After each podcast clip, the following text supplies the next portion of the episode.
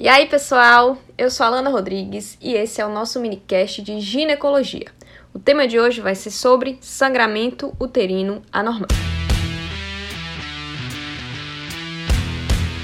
O minicast é um oferecimento do MR Plus, a plataforma do Medicina Resumida.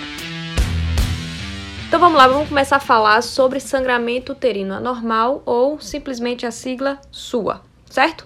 Vamos começar falando sobre o conceito de o que é um ciclo menstrual normal, para a gente saber o que vai ser anormal, certo? Então vamos lá. Então, o ciclo menstrual normal ele tem uma duração específica, uma duração do fluxo específico, uma quantidade de fluxo específica. Então, na verdade, é uma variação que vai estar tá dentro da normalidade. Então, a duração do ciclo normal ele vai de 21 a 35 dias, sendo uma média aí na maioria das mulheres em torno de 28 dias certo? A duração do fluxo sanguíneo, do fluxo menstrual em si, vai aí de 2 a 6 dias.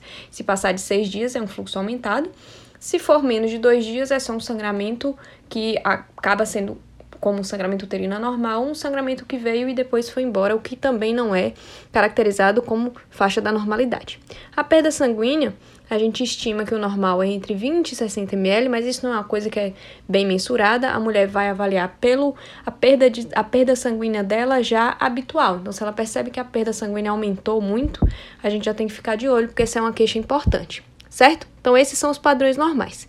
Se alguma coisa fugir do, do padrão normal, a gente pode caracterizar como um sangramento uterino anormal. Por exemplo, um ciclo que dura poucos dias, né? Menos de 21 dias, porque está tendo muito sangramento durante o mês. Isso é caracterizado no sangramento uterino normal. Aumento do fluxo também é considerado, certo? A mulher que fica dois, três meses sem menstruar e depois começa a menstruar também é caracterizado sangramento uterino normal. E para gente conseguir caracterizar, é, existem algumas divisões que a gente pode fazer para a gente pensar principalmente na causa. Então, a primeira delas é um, um né, que foi criado pela Febrasgo, que é o mnemônico Palme-Coi, certo? E aí a gente vai ver a partir de cada letra o que, é que a gente vai pensar de causa para essa paciente. Então, de causas estruturais, a gente tem o palme, e de causas não estruturais, a gente tem o COI. O que, é que é a letra P do palme? A gente pode pensar em pólipo. A letra A, a gente pensa em adenomiose. O L, a gente vai pensar em leiomioma. E o M é de maligna, alguma causa maligna que esteja causando o sangramento uterino anormal. No caso das não estruturais, que a gente vai falar do COIN, a gente tem como letra C falando de coagulopatia.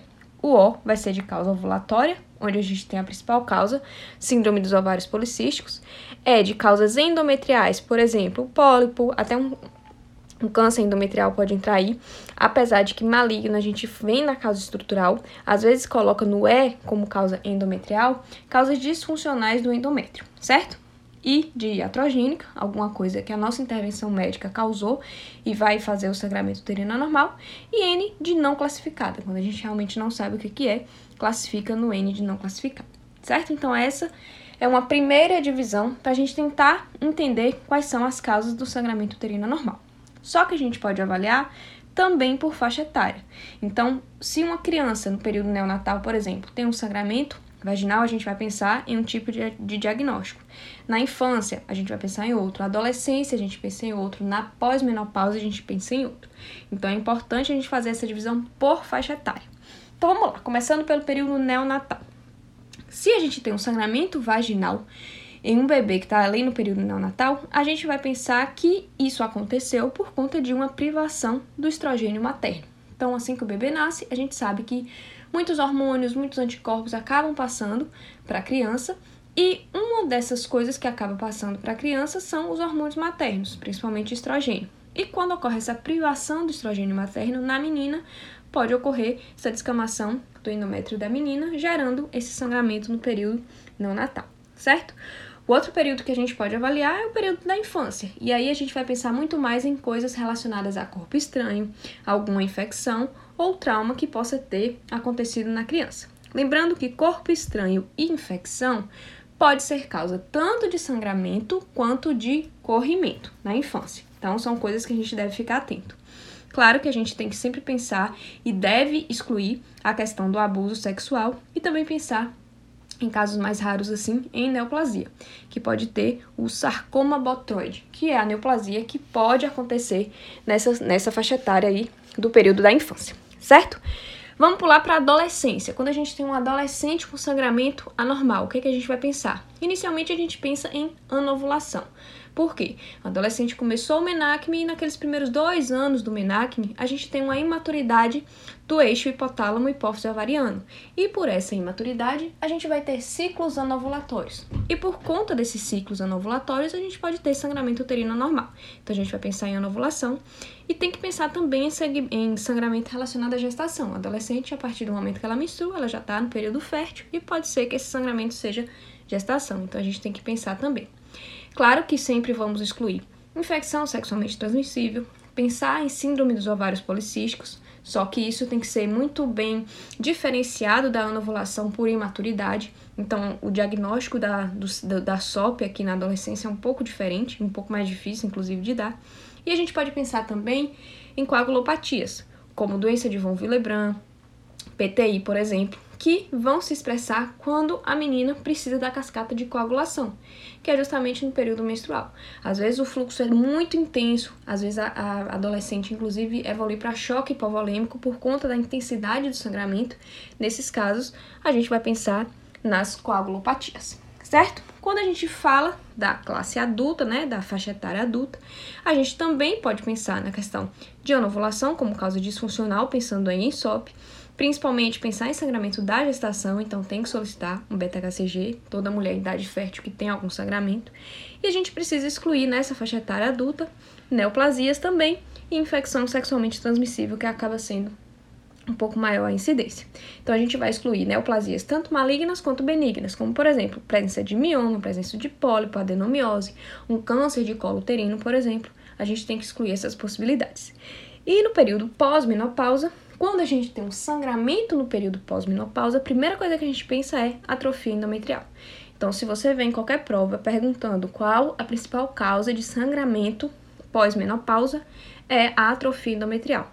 O segundo principal, a segunda principal causa de sangramento pós-menopausa é a terapia hormonal, caso essa mulher faça uso de terapia hormonal. E a terceira causa que a gente vai pensar é o câncer de endométrio, que a gente precisa excluir. Isso a gente acaba fazendo com ultrassom para ver se há ou não espessamento do endométrio e a partir daí a gente indicar um exame melhor para avaliar a cavidade endometrial. E continuando a investigação, a gente vai ter que fazer uma história bem feita dessa paciente. Então a gente precisa perguntar. Quando foi que começou esse sangramento, se esse sangramento está relacionado com outros sintomas, se é um sangramento, é, somente o sangramento, quanto tempo que está tendo esse sangramento, se a paciente tem alguma outra condição associada a esse sangramento, se ela é sexualmente ativa ou não, certo? E perguntar realmente como é a natureza desse sangramento. Esse sangramento é anormal por quê? Aumentou a duração do ciclo, diminuiu a duração do ciclo, aumentou o fluxo de sangramento propriamente dito. Então, isso tudo a gente tem que avaliar certo? Para a gente tentar também chegar à causa a partir da nossa anamnese. E o exame físico que a gente tem que avaliar, o primeiro exame que a gente vai fazer diante de uma queixa de sangramento uterino anormal é o exame especular. Passar o espéculo para ver de onde é que está vindo esse sangramento. Se é realmente da cavidade uterina, né, do colo, tá vindo lá do orifício externo do colo, pra gente ver se é um sangramento realmente uterino ou se é um sangramento de parede abdominal, de parede vaginal, sangramento de vulva. Então, o primeiro exame que a gente faz é o exame especular, certo? E o que é importante a gente saber desse sangramento? Esse sangramento ocorre mais pós-coito, por exemplo, porque vamos pensar no caso de uma sinusorragia, que é o sangramento que acontece após o coito. A gente vai pensar em cervicite, a gente pode pensar em câncer de colo ou só uma lesão vaginal quando esse sangramento ocorre após o coito. Então, quando o sangramento ocorre, também é importante da gente saber, porque vai fazer a gente pensar em outras causas. O sangramento no período do menacme, como eu falei, perguntar se essa paciente é sexualmente ativa, se ela tem, faz uso de contracepção eficaz ou não. E nesse caso, sempre pedir o beta-HCG. O paciente faz uso de algum medicamento, por exemplo, anticoncepcional oral pode ser que esse sangramento seja por um escape do contraceptivo, certo? A progesterona ela faz atrofia e ela pode acabar fazendo um sangramento uterino por conta dessa atrofia. Então, sempre perguntar se a mulher faz algum uso de medicação, porque uma das causas pode ser um escape do contraceptivo. Se a mulher faz reposição de hormônio durante a menopausa. Então, terapia hormonal durante a menopausa, como eu falei, é a segunda causa que a gente vai pensar no sangramento pós-menopausa. Então, perguntar se essa mulher faz uso. Será que esse sangramento é realmente intrauterino? Quando a gente passa o espéculo e vê sangue, sangue saindo do orifício externo do colo, é um sangramento uterino. E aí a gente tem que lançar mão de exames um pouco mais específicos. O primeiro deles vai ser o ultrassom transvaginal. Quando a gente coloca um ultrassom transvaginal, por exemplo, a gente pode avaliar o endométrio, principalmente a espessura dele. Então, no caso de uma mulher que tem já na menopausa, a gente avalia a espessura desse endométrio. Se ele for maior que 4 milímetros, sem terapia hormonal, esse é um endométrio suspeito. Se ele for maior que 8 milímetros, no paciente com terapia hormonal, esse é um endométrio suspeito. Então, até 4 a gente tolera para mulher que não faz terapia hormonal. E a gente tolera até 8 na mulher que faz terapia hormonal. Se tiver maior que esses valores, é um endométrio suspeito, a gente tem que fazer uma investigação mais apurada desse endométrio, que vai ser feito com a esteroscopia principalmente, né, é, preferencialmente a esteroscopia com biópsia, que vai ser o padrão ouro para a gente poder avaliar principalmente aí o câncer de endométrio. Só que o ultrassom transvaginal também dá outros indícios para a gente. Por exemplo, se ela vê um endométrio heterogêneo, a gente pode pensar num caso de adenomiose. Se ela vê um endométrio com nodulações hipoecóicas, a gente pode pensar que essa paciente tem um mioma. E a partir da causa, a gente vai fazer o tratamento específico. Porque lembra que sangramento uterino anormal é um sintoma, é um sinal que a gente vê de alguma doença específica. Pode ser um pólipo, uma adenomiose, uma causa endometrial, uma causa anovulatória, como a gente viu lá naquelas causas que eu falei inicialmente. Mas o que a gente tem que ter em mente é o sangramento uterino normal não é uma doença. Ela é um sinal de alguma outra doença de base e a gente precisa descobrir qual é para poder fazer o tratamento específico. Então, por exemplo, se for um pólipo, a gente pode fazer uma polipectomia através de uma esteroscopia. A esteroscopia ela já vai dar o diagnóstico desse pólipo e já vai fazer o tratamento, que é retirar esse pólipo. Então, pode fazer uma polipectomia. Se for mioma, a gente vai ter um minicast separado para falar sobre mioma, mas a gente pode fazer uma miomectomia, a gente pode utilizar o tratamento clínico. Então vai depender muito da causa. Se for um câncer, a gente vai fazer o estadiamento e vai encaminhar para o tratamento. Se for causa anovulatória, uma SOP, por exemplo, a gente vai ver qual é o tratamento, a gente já tem minicast sobre isso, inclusive. Quando é a imaturidade do eixo, a gente vai avaliar essa menina depois de dois anos, porque isso já é esperado para aquela faixa etária, né, início da MENAC. E por aí vai. A gente vê qual é a causa para poder fazer o tratamento.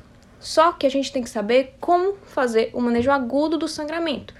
Porque às vezes a mulher pode chegar num sangramento muito intenso, a gente precisa resolver isso pelo menos no primeiro momento. Então a primeira coisa que a gente deve fazer é excluir a gravidez, certo? Solicitar um beta-HCG e ver a estabilidade dessa paciente, manter essa paciente estável. Algumas pacientes com sangramento uterino anormal acabam chegando bem instáveis hemodinamicamente, a gente tem que estabilizar essa paciente. E fazer o tratamento medicamentoso. O que é que vai parar o sangramento? O uso de estrogênio. Então, pode ser utilizado estrogênios equíneos, é, estrogênios equíneos conjugados. A gente pode fazer uma dose de 1,25 miligramas de 6 em 6 horas por 3 semanas, certo? A gente pode utilizar junto a, med, é, é, a medroxiprogesterona por 10 dias, beleza? Então, a gente pode fazer isso. Mas o que vai fazer parar o sangramento, principalmente, é o estrogênio, porque o estrogênio vai fazer o endométrio é, um endométrio que está atrófico proliferar, certo? Então, primeira coisa seria o uso do hormônio. Pode utilizar também anticoncepcional oral, certo? E lembrar do ácido tranexâmico, que é o famoso transamin, certo? O ácido tranexâmico é que vai fazer aquele, aquela cessação é, imediata do sangramento, pelo menos é o que se espera. Então, você faz de 2 a 3 gramas via oral no, na, na maioria das pacientes. Se for caso grave, vai fazer via intravenosa. Então, lembra de fazer o hormônio mais o ácido tranexâmico. Beleza? Então, é, era isso que eu tinha para falar para vocês sobre sangramento uterino anormal, uma, uma visão geral de sangramento uterino anormal, certo? E espero que vocês tenham gostado. Um grande abraço e até o nosso próximo minicast. Caso queiram outros conteúdos como esse, acesse www.mrplus.com.br. Até a próxima!